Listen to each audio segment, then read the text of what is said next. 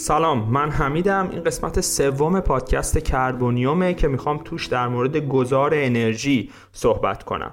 به طور کلی گذار انرژی پروسه‌ایه که ما می‌خوایم از سوختهای فسیلی که امروزه تقریبا بالاتر از 80 درصد نیاز انرژی دنیا رو داره برطرف می‌کنه به سمت منابع تجدیدپذیر و پاکتر انرژی بریم. توی قسمت قبلی گفتیم که گرمایش جهانی داره ما و کره زمین رو به شکل جدی تهدید می‌کنه. دلیل عمده گرمایش جهانی هم استفاده بسیار زیاد از سوختهای فسیلی و انتشار گازهای گلخانه‌ای عمدتا کربن دی اکسید توی جو هست. حالا این در کنار محدود بودن منابع نفت و گاز و سوختهای فسیلی توی زمین باعث شده که ما به این نتیجه برسیم که ناچاریم برای تأمین انرژیمون به سمت منابع پاکتر و تجدیدپذیر انرژی بریم. مهمترین این منابع هم انرژی خورشیدی، انرژی باد ساحلی و فراساحلی و هایدروپاور یا انرژی برقابی هستند که در واقع داریم به شکل جدی روشون سرمایه گذاری می‌کنیم توسعه میدیم و توی کشورهای مختلف دارن سهم بیشتر و بیشتری از تولید برق و انرژی رو به خودشون اختصاص میدن. اما توی این حوزه یه سری باورهای غلط وجود داره که می‌خوام یه سری در واقع سوال مطرح کنم به این سوالا جواب بدیم ببینیم که واقعیت امر چیه و چطوری می‌تونیم در مورد گذار انرژی و این پروسه به سمت پروسه حرکت به سمت تجدیدپذیرها واقع بینتر باشیم.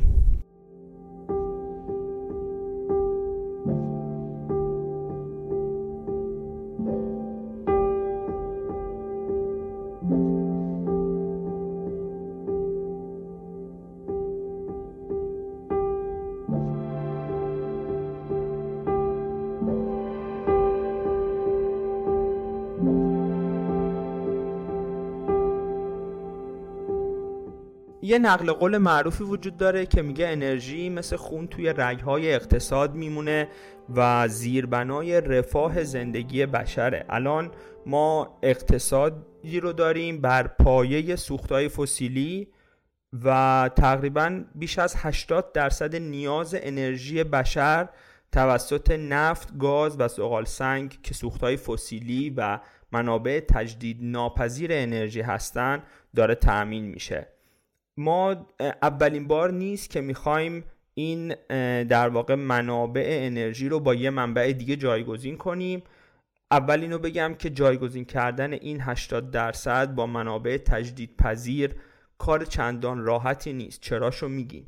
ما الان به اینجا رسیدیم که سوختهای فسیلی داره در واقع منبع اصلی انرژی ب... تامین انرژی بشره. و هیچ کس نمی‌تونه اینو منکر بشه که یه بخشی از آزادی که داریم رفاهی که داریم و بهرهوری که توی اقتصاد داریم رو مدیون همین سوختهای فسیلی هستیم. انسان ها ابتدا از نیروی خودشون و حیوانات برای انجام کارها استفاده می‌کردن. بعدش توی یک در واقع گذار انرژی این نیروی انسان و حیوان رو با چوب و فضولات حیوان جایگزین کردن با پیدایش زغال سنگ و دریافتن اینکه می‌تونیم به شکل بهینه تری انرژی بگیریم به سمت زغال سنگ رفتیم. بعد از اون نفت و گاز جایگزین شد و حالا می‌خوایم این نفت و گاز و زغال سنگی که داره حدود 80 درصد انرژیمون رو تامین می‌کنه رو با منابع تجدیدپذیر انرژی جایگزین کنیم. پروسه سخت هزینه بر و زمانبریه و این وسط یه سری در واقع باورهای غلط بین عموم جامعه وجود داره که من می‌خوام یه سری از این باورهای غلط رو در واقع مطرح کنم و بهشون جواب بدم ببینیم واقعیت ام چیه چه چیزی باید انتظار داشته باشیم و چه کارهایی باید انجام بدیم. خب همون جوری که گفتم ما چندین گذار انرژی دیگر رو هم تجربه کردیم توی قرنهای گذشته. اما این گذار انرژی که پیش رو داریم از چند جهت با گذارهای انرژی قبلی متفاوته. ما برای اولین باره که داریم به سمت منابع در واقع با با چگالی انرژی پایین تر میریم. اولین باریه که داریم به سمت منابعی میریم که در واقع intermittency دارن یا یه موقعی هستن یه موقعی نیستن. چه به باد نگاه کنیم چه به خورشید نگاه کنیم یه موقعی هست یه موقعی نیست. به این مسئله میگن intermittency و همینطور داریم به سمت منابعی میریم که یک مقداری از منبع قبلی گرونتر هم هستن. توی دفعات پیش چنین اتفاقی نمیافتاد. اینها ما رو با یه سری چالش هایی مواجه می‌کنه که باعث میشه که این مسیر رو سختتر بکنه. البته برای حل این چالش ها یه سری یه سری ابزاری هم داریم. مثلا بشر کلا پیشرفت کرده دانش ما پیشرفت کرده بشر پولدارتر شده نسبت به گذشته و پروسه هایی که داریم بهره وریشون بالاتر رفته. اینها هم ابزاریه که ما توی این توی این گذار انرژی می‌تونیم به کار بگیریم که قبلا نداشتیم. یکی از باورایی که همه بین عموم مردم هست اینه که حالا چرا دولت ها کاری که میبایست انجام نمیدن؟ چرا شرکت های بزرگ نفت و گازی جلوی این انرژی ترانزیشن رو گرفتن؟ بارها دیدیم که توی لندن یا توی نروژ یا توی فرانسه این فعالان محیط زیستی به در واقع دفاتر شرکت های بزرگ نفت و گازی در واقع حمله کردن یا رنگ پاشیدن یا اونجا تجمع کردن که چرا شما نمی‌ذارید این گذار انرژی انجام بشه؟ چون که سود خودتون توی فروش نفت و گازه. حالا یه سری ویژگی ها داره این گذار انرژی که باعث میشه این حرفا در واقع محمل باشه. مثلا اینکه انرژی گذار انرژی یه پروسه بسیار بسیار هزینه بر هست. مکنزی توی گزارشی که توی سال 2021 داشته پیش بینی می‌کنه که یا بهتر بگیم تخمین می‌زنه که ما سالانه باید حدود 3.5 تریلیون دلار توی دنیا افزایش مازاد در واقع سرمایه گذاری توی حوزه انرژی داشته باشیم. اگه می‌خوایم انرژی ترانزیشن رو به شکلی انجام بدیم که تا سال 2050 به وضعیت کربن خونسا برسیم. اگه بخوایم این مقدار هزینه کرد رو تقریبا جمعش بکنیم از بین سال 2021 تا 2050 باید 275 تریلیون دلار هزینه کرد برای گذار انرژی داشته باشیم که این یه چیزی در حدود 8 و 8 هم تا 9 درصد در واقع جی دی پی یا تولید ناخالص ملی جهانیه. این یه عدد واقعا بزرگیه که باید هزینه این گذار انرژی بکنیم. حالا این هزینه باید به افراد و به در واقع ساکنین کشورهای مختلف و به آدم ها باید در واقع آدم ها باید اینو متقبل بشن. یعنی با باید انتظار هزینه های بیشتر خرج بیشتر و در واقع گرون بودن این پروسه رو داشته باشیم. همچنین این گذار انرژی یه پروسه که بهش میگن فرانت لودده یا یعنی ما باید یک مقدار زیادی هزینه بکنیم تا تازه بتونیم اثرش رو توی زندگیمون ببینیم که حالا امیدواریم که اثرش کم شدن تقاضا برای سوختهای فسیلی یا نفت و گاز و زغال سنگ باشه. حالا اولویتمون اصولا باید با کنار گذاشتن زغال سنگ باشه چون که یکی از یکی از که نه یا در واقع آلوده کننده ترین منبع سوخت فسیلیه و بعد بریم به سمت حالا نفت و گاز و اینجور چیزها. یه عدد اگه بخوام بهتون بگم توی دهه گذشته 60 درصد از کاهش در واقع گازهای گلخانه یا CO2 امریکا فقط از جایگزین کردن در واقع تولید برق زغال سنگ با گاز طبیعی اومده. این نشون میده که گاز طبیعی هم می‌تونه یکی از منابع در واقع پاک و قابل اعتماد و در دسترس بشر برای این دوره گذار انرژی باشه. حالا جلوتر میگیم که چه چالش های دیگه ای وجود داره که گاز طبیعی رو یک در واقع منبع سوخت قابل اعتماد تقریبا میشه گفت که ارزون و در دسترسی می‌کنه در قیاس با بقیه در واقع سوخت های منابع انرژی تجدید پذیر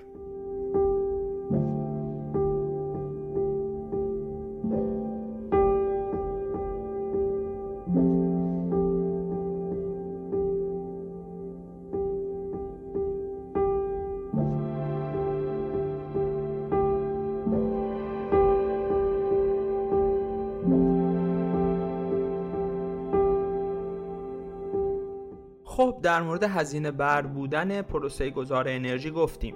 در کنار هزینه بر بودن پروسه گذار انرژی یه پروسه زمانبری هم هست. مثلا توی گذارهای انرژی قبل ببینیم چه اتفاقی افتاد. تقریبا 200 سال یا دو قرن طول کشید که زغال سنگ بتونه به در, در واقع بتونه چوب و فضولات حیوانی رو پشت سر بذاره و به اصلی ترین منبع تامین انرژی تبدیل بشه. این این زمان برای نفت که زغال سنگ رو پشت سر بذاره حدودا 100 سال طول کشید تا بتونه نفت زغال سنگ رو پشت سر بذاره و به اصلی ترین منبع تامین انرژی بشر تبدیل بشه. اما این در واقع گذار از حالا نفت و گاز و زغال سنگ به سمت تجدید پذیرها داره با سرعت بیشتری انجام میشه.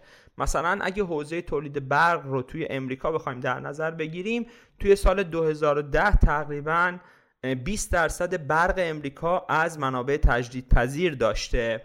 تامین می شده که توی سال 2020 به حدودا 29 درصد رسیده. ما میزانی هم که توی سال 2020 در واقع توی امریکا برق تجدید پذیر تولید کردیم از کل میزان مصرف برق امریکا تا سال 19... در سال 1950 بیشتر بوده. این نشون دهنده سریعتر بودن این گذار انرژی این بار در قیاس با بارهای قبله. البته به جز گذار انرژی تغییرات دیگه هم توی زندگیمون داشتیم. که یه مقدار سریعتر بودن و نباید اونا رو با گذار انرژی در واقع مقایسه بکنیم. مثلا یه عده میگن که ما دیدیم وقتی که دوربین های دیجیتال اومد خیلی راحت همه دوربین های نگاتیوی رو طی چندین سال کنار گذاشتن و به سمت دوربین های دیجیتال رفتن. یا مثلا وقتی که گوشی های هوشمند اومدن خیلی سریع گوشی های غیر هوشمند کنار گذاشته شد. حوزه انرژی اینجوری مثل در واقع مواد مصرفی نیست که انقدر راحت کنار گذاشته بشه. یک نمونه های دیگه هم داریم از یه سری مواد خام یا commodity دیگه ای که بازارشون رو به افول بوده. خوبه که ببینیم که این commodity ها آیا کنار رفتن آیا خیلی سریع افت کردن. مثلا یه نمونهش صنعت جیوه است. جیوه هنوز هم با وجود سرطانزا بودنش با وجود سمی بودنش داره استفاده میشه. ما برای یک سری از استفاده های جیوه هنوز نتونستیم جایگزینی پیدا بکنیم. همین اتفاق برای نفت و گاز هم خواهد افتاد. یک سری از مصارف نفت و گاز هست که ما هیچ وقت نخواهیم توانست جایگزینی برای نفت و گاز در واقع پیدا بکنیم.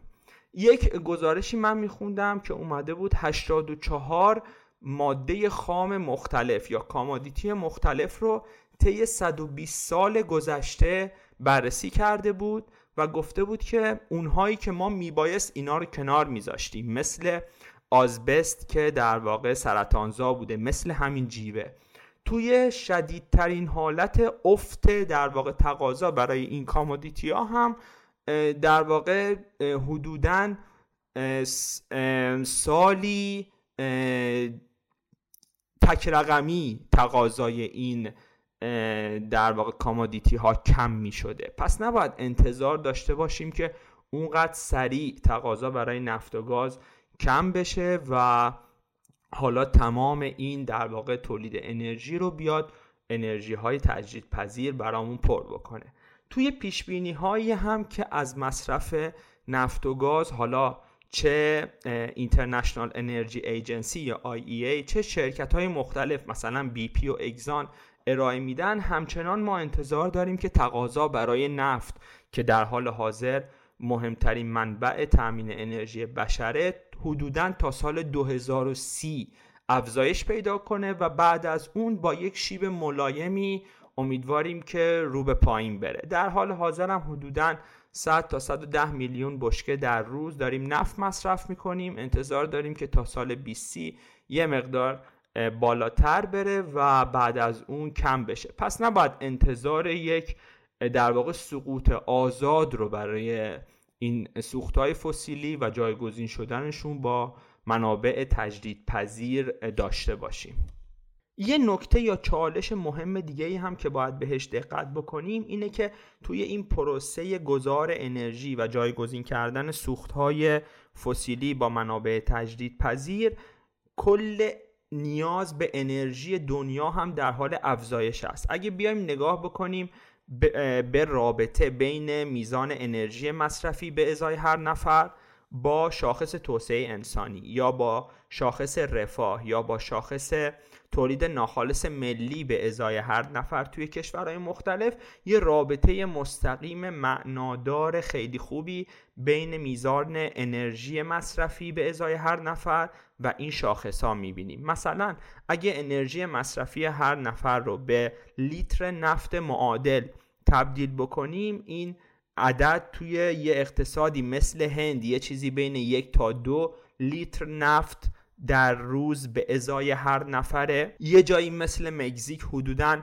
5 لیتر نفت به ازای هر نفره و یه جایی مثل امریکا یا نروژ که رفاه بهتر و در واقع شاخص توسعه انسانی بالاتری دارن یه چیزی در حدود سی تا چهل بشکه نفت به ازای هر نفر در روز داره توی اون کشور انرژی مصرف میشه. این نشون میده که اگر رفاه کشورهای افریقایی، کشورهای آسیایی، هند، چین می‌خواد زیادتر بشه اینها ناچارن که انرژی بیشتری هم مصرف بکنن.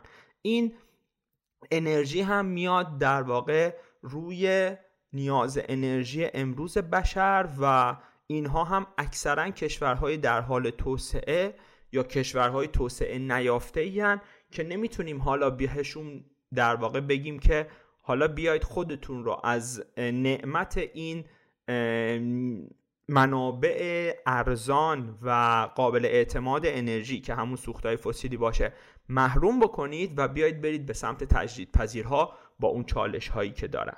یه نکته دیگه هم این که اخیرا این جنگ در واقع روسیه و اوکراین باعث ایجاد یک بحران انرژی در اروپا شد و حتی همون کشورهای اروپایی که خیلی دم از در واقع اهداف محیط زیستی و تسریع در گذار انرژی و عدم استفاده از سوختهای آلوده کننده می‌زدن نشون دادن که در موقعیت بحرانی وقتی که لازم باشه حتی اگر شده زغال سنگ میسوزونن تا برق تولید کنن تا اقتصادشون و چراغ, چراغ خونه مردمشون روشن بمونه. پس یه جاهایی برای یک سری از کشورها یا برای یک سری از سیاستمدارها استفاده از منابع ارزان قابل اعتماد و در دسترس انرژی برای بالا بردن سطح رفاه و برای بهبود دادن اقتصاد اون کشور اولویت بیشتری نسبت به اهداف محیط زیستی که کشورهای در واقع توسعه یافته بیشتر بهش فکر می‌کنن داره. این هم یه چیز دیگه که معمولا در نظر گرفته نمیشه وقتی که در مورد گذار انرژی صحبت می‌کنیم.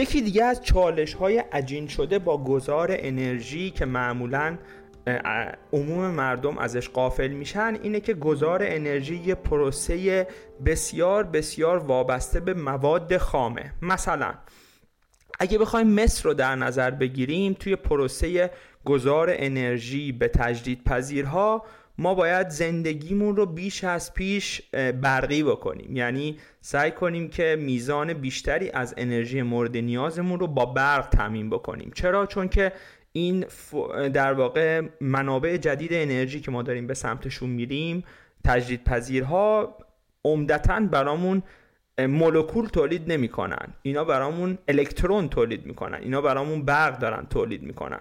پس ما هم باید سعی کنیم که بیش از پیش برق مصرف بکنیم.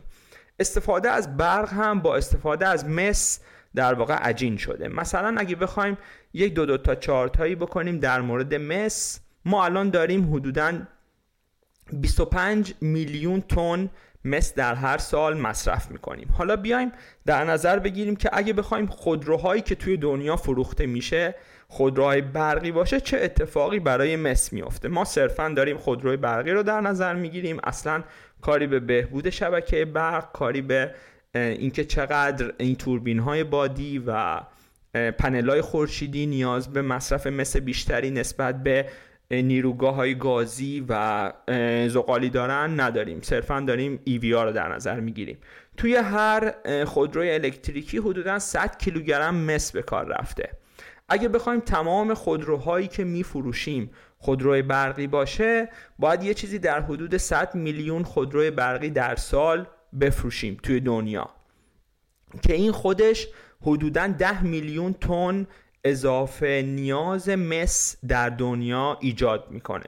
حالا این 10 میلیون رو بذاریم کنار اون 25 میلیون تن در یه افق چندین ساله در کنار اینکه معدن کاوی هم خودش با زمان یک سری سختی هایی داره. مثلا ما ابتدا میریم به سمت معادنی که گرید بالاتری دارن در دسترس ترن و استحصال این در واقع کانی یا این کامادیتی از اون معدن ها ساده تره. پس این باعث میشه که قیمت تموم شده کمتر باشه. حالا وقتی که نیاز بیشتر میشه وقتی که زمان جلوتر میره ما مجبوریم که به معادن عمیقتر به معادن دور تر به معادنی با گرید پایینتر هم فکر بکنیم که این باعث میشه که همین قیمت خود مس هم بالاتر بره. پس این صرفا یک کامودیتی بود صرفا هم یک نیاز بود که مس توش کاربرد داره. حالا یک ادم میگن بله ما می‌تونیم مس رو هم بازیافت هم بکنیم. بازیافت هم خودش یه پروسه انرژی بریست و این خودش دوباره مثل یک در واقع چرخه معیوب یا یه ویشس لوپی میشه که ما خودمون برای گذار انرژی نیاز به پروسه هایی داریم که خودشون هم نیاز به انرژی دارن و هم نیاز به مواد اولیه دارن. پس این باعث میشه که ما نتونیم به اون سرعتی که مد نظرمون هست در واقع این پروسه گذار انرژی رو انجام بدیم. در کنار این مسئله نیاز به commodity ها یا نیاز به مواد خام ما نیاز داریم که در واقع در یک سری از مواد خام مثل لیتیوم مثل کوبالت که حالا جلوتر میگیم که چه نیازی به اینها داریم در واقع نیاز به توسعه داریم. نیاز به هم تکنولوژی های جدید داریم برای ذخیره انرژی هم نیاز به منابع و معادن یا در واقع روش های جدید برای استحصال این کانی ها داریم و همینطور توی دنیا در کنار این افزایش تقاضایی که برای این کامودیتی ها داره اتفاق میفته فشارهای رگولاتوری به خاطر آلوده بودن آلوده کننده بودن تولید این مواد اولیه فشارهای ESG روی در واقع معدن کاوها و همینطور اینکه این تولید مثلا این, این مواد اولیه جاهای مختلف دنیا با در واقع زیر پا گذاشتن حقوق کارگرها با استفاده از کودک کارگرها توی جاهای مختلف انجام میشه هم به اون فشارهایی که گفتیم در واقع اضافه میشه و یک در واقع قوز بالاقوزی برای نیاز و عرضه و تقاضای مواد معدنی میشه که اگر قرار باشه قیمت این مواد معدنی توی سالهای آینده به شکل قابل توجهی زیاد بشه قیمت هم قیمت خود گذار انرژی و هم قیمت برقی که از این طریق تولید میشه هم افزایش پیدا خواهد کرد که این باعث در واقع مشکلاتی برای اقتصاد برای تولید و بالا رفتن هزینه های خانوارها توی جاهای مختلف دنیا خواهد شد. همونطوری که گفتیم برای ساختن یک زندگی و یک اقتصاد وابسته به برق به جای سوختهای فسیلی ما نیاز داریم که یک سری تمهیداتی بیاندیشیم یک سری کارهایی انجام بدیم. مثلا نیاز داریم که شبکه توزیع برقمون رو پایدارتر، قویتر و گسترده تر بکنیم. نیاز داریم که به خاطر اینترمیتنسی یا به خاطر غیر قابل اعتماد بودن منابع تجدید پذیر که یه موقعی هستن یه موقعی نیستن. یه موقعی باد میاد یه موقعی باد نمیاد. یه موقعی خورشید هست یه موقعی یه موقعی ابر هست و ما برق خورشیدی کمتری تولید می‌کنیم. این نیاز داره که مثلا در کنار این منابع تجدید پذیر انرژی ما روش های سازی انرژی رو بیاندیشیم برای شبکه برق تا بتونیم بیشتر از قبل به تجدید پذیرها خودمون رو وابسته بکنیم. برای ذخیره سازی انرژی حالا روش های مختلفی وجود داره. بعدا یه قسمت به تفصیل بهشون می‌پردازیم. اما می‌تونه استفاده از باتری باشه. می‌تونه پمپ کردن آب به یک سطح بالاتر و بعدا تولید انرژی برقابی از این آب پمپ شده به یک ارتفاع بالا باشه می‌تونه در واقع استفاده از هیدروژن به عنوان یک یک در واقع عامل ذخیره سازی انرژی باشه و و و. هدفم اینه که بگم که ما نیاز داریم که تمهیدات زیادی بیاندیشیم. حالا همه اینها قرار از نیاز ما به این سوختهای فسیلی کم بکنه.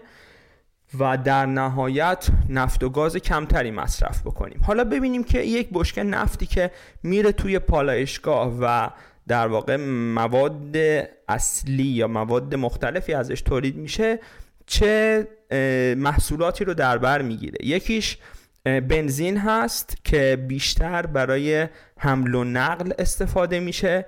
دیزل که بیشتر برای حمل و نقل مواد و توسط کامیون کشتی و این چیزها استفاده میشه. محصولات پتروشیمی و شیمیایی مثل پلاستیک هستن که از نفت تولید میشه که واقعا هنوز جایگزینی براشون نداریم. سوخت هواپیما و چند تا محصول عمده دیگه مثل غیر و آسفالت و اینجور چیزها. خودروهای برقی این بخش در واقع بنزین این این قصه رو هدف, هدف قرار دادن. بخش دیگهش مثل دیزل بیشتر داریم به این فکر می‌کنیم که این رو با هیدروژن جایگزین بکنیم. البته اون هم خودش یه چالش هایی داره که حالا بعدا بهش می‌پردازیم.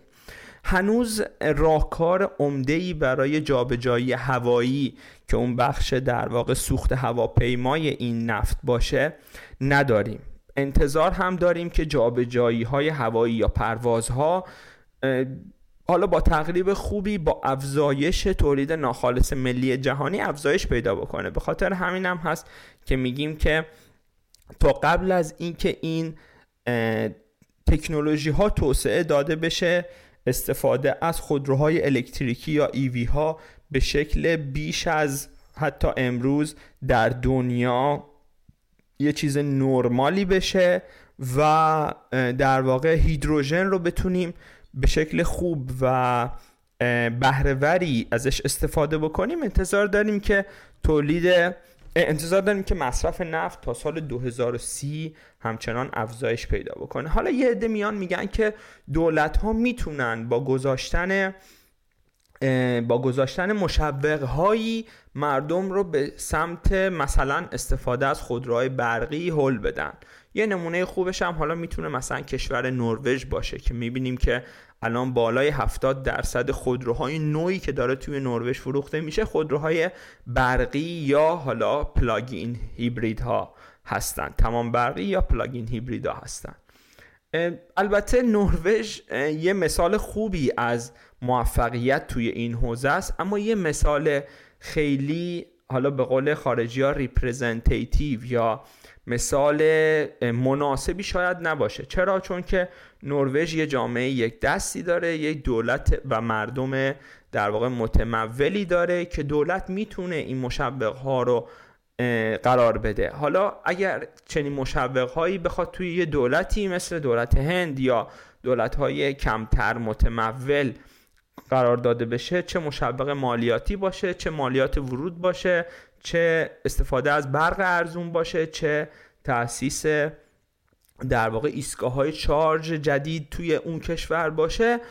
ممکنه دولت رو با مشکلات مالی مواجه بکنه. به خاطر همین نمیشه گفت که چون نروژ تونسته ما هم باید بتونیم انقدر سریع استفاده از ایوی ها رو توی کشورهای مختلف در واقع یه چیز نرمالی بکنیم و مردم رو به این سمت هل بدیم.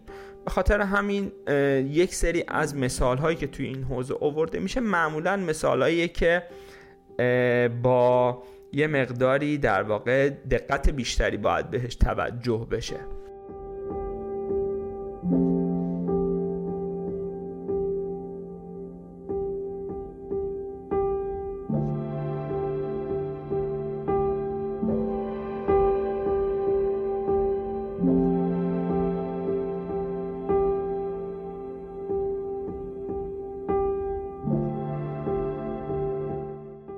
مورد دیگه ای که معمولا گفته میشه که می‌تونه به عنوان یک کاتالیزور برای انجام گذار انرژی ازش استفاده بشه قیمت بالاست. یه عده میان میگن که دولت ها باید قیمت نفت و گاز رو بالا ببرن مالیات رو زیاد بکنن روی اینها و با این داستان باعث بشن که با قیمت بالا مردم به سمت منابع دیگه انرژی هل داده بشن یا برن.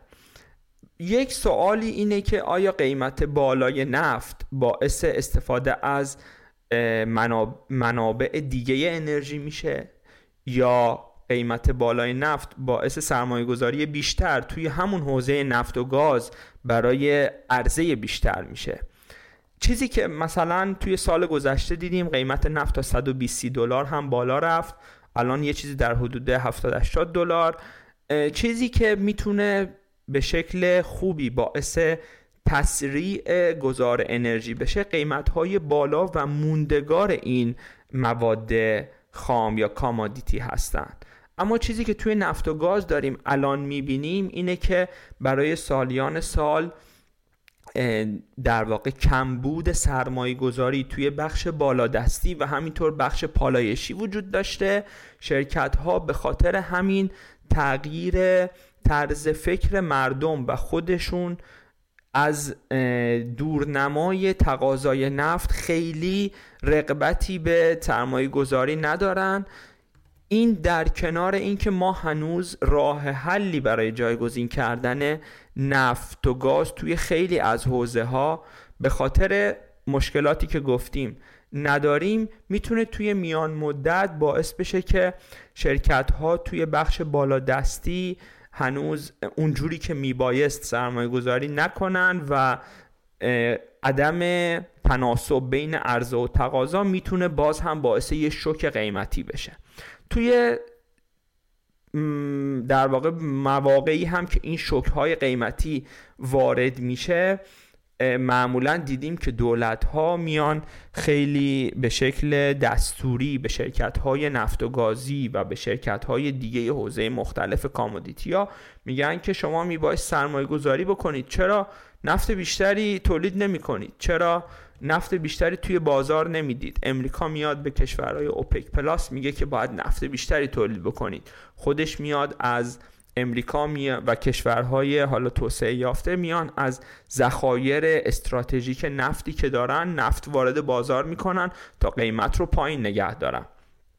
اگر بخوایم در واقع واقع بینانه به نقش دولت توی این زمینه نگاه بکنیم اگه دولت می‌خواد واقعا تسریع بکنه گذار انرژی رو و دور شدن مردم از این از این منابع انرژی باید سعی کنه که قیمت ها رو بالا نگه داره. نه اینکه با دادن سوبسید توی وقتی که قیمت بالاست با هل دادن شرکت ها به شکل مقطعی به سرمایه گذاری بیشتر و تولید نفت بیشتر و با آزاد کردن منابع در واقع استراتژیک نفتیشون باعث پایین اومدن قیمت ها بشه. این در واقع برعکس اون چیزیه که این در واقع انوایرمنتالیست از دولت می‌خوان. چون پایین آوردن قیمت توی این شرایط باعث بیشتر شدن مصرف خواهد شد.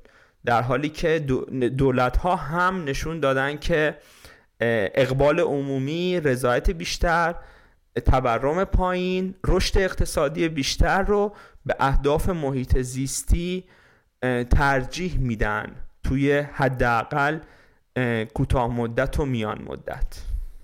در نهایت اگه بخوایم یه جنبندی بکنیم اخیرا دیده شده که کشورهای مختلف کشورهای اروپایی کشورهای امریکای شمالی با گذاشتن مشبقهای زیاد با تشویق شرکت ها به سرمایه گذاری توی حوزه تجدید پذیرها تلاش دارن می‌کنند که در واقع گذار انرژی رو تسریع بکنن تا بتونیم اهداف محیط زیستیمون رو در واقع محقق بکنیم و امیدواریم که بتونیم تا سال 2050 به سطح انتشار کربن پایین تر و توی یک افق حالا میان مدتی بعد از اون به در واقع کربن به شرایط کربن خونسا توی کل اقتصاد برسیم. اما چیزی که وجود داره چیزی که اگه پامون رو روی زمین بذاریم حس می‌کنیم اینه که توی میان مدت قرار نیست نفت و گاز در واقع گورشون کنده بشه و جایی برن. حالا دولت ها هم به این نتیجه رسیدن که باید حتی توی حوزه نفت و گاز سیاست های واقع بینانه تری رو در واقع تبیین بکنن چون که همین شرکت های نفت و گاز شرکت های بزرگ نفت و گاز هستن که می‌تونن با بکارگیری جریان نقدینگی که دارن توی این سالها با قیمت های نسبتا بالای نفت و گاز می‌سازن می‌تونن پیشگام پیشگام در واقع عرصه تجدید پذیرها و همچنین عرصه کربن زدایی از اقتصاد باشن.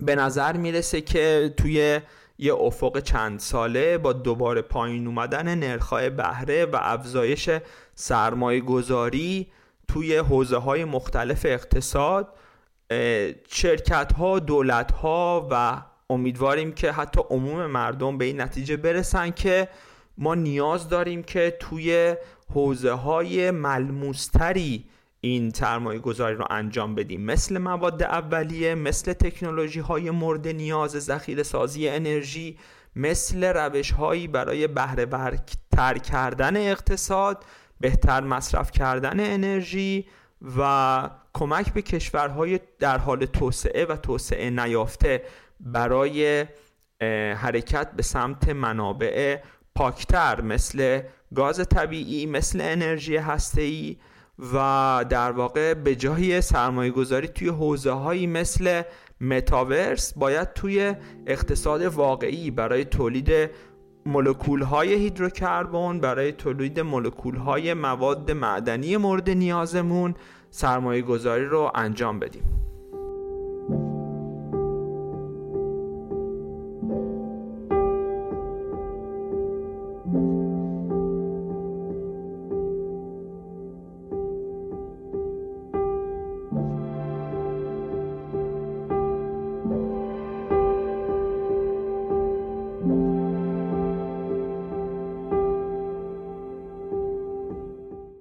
این قسمت سوم پادکست بود پادکست کربونیوم من همچنان حمیدم.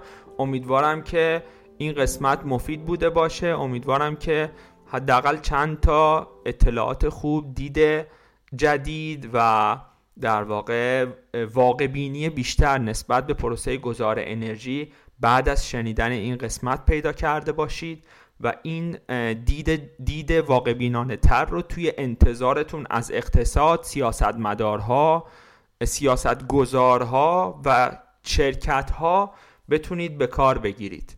من یک مقاله جالبی هم توی بارونز خوندم در مورد چند تا ایده سرمایه گذاری توی حوزه حوزه در واقع تجدید پذیرها امیدوارم که بتونم این مثلا مقالات جالبی که توی بارونز می‌خونم و ایده سرمایه گذاری داره رو توی قسمت های در حد مثلا ده دقیقه 15 دقیقه ضبط بکنم و اینا رو توی طول هفته آپلود بکنم که کسایی هم که دسترسی به این بازارها دارن بتونن حالا چند تا ایده بگیرن که خودشون برن یا اون مقاله رو با جزئیات بیشتری بخونن یا بتونن اون شرکت رو یا اون ایده رو حالا بررسی بکنن. من که صرفا از خودم ایده قرار نیست بدم. مثلا یه مقاله جالبی از بارونز می‌تونه باشه یا از اکونومیست یا از هر جای دیگه آره همین. دیگه چیز دیگه ای نیست. مرسی که تا این آخر گوش دادید. سعی کنید که اگر اگه به نظرتون مفیده به دوستاتون معرفی بکنید. هم پادکست رو هم قسمت رو. اگر خواستید در ارتباط باشید ایمیل هست که من توی توضیحات می نویسم اکانت تویتری پادکست هست که من در واقع اون هم توی توضیحات خواهم نوشت. اگر منبعی باشه توی توضیحات می‌ذارم لینک رو و همین همین روز و شبتون خوش. فعلا خدا نگهدار.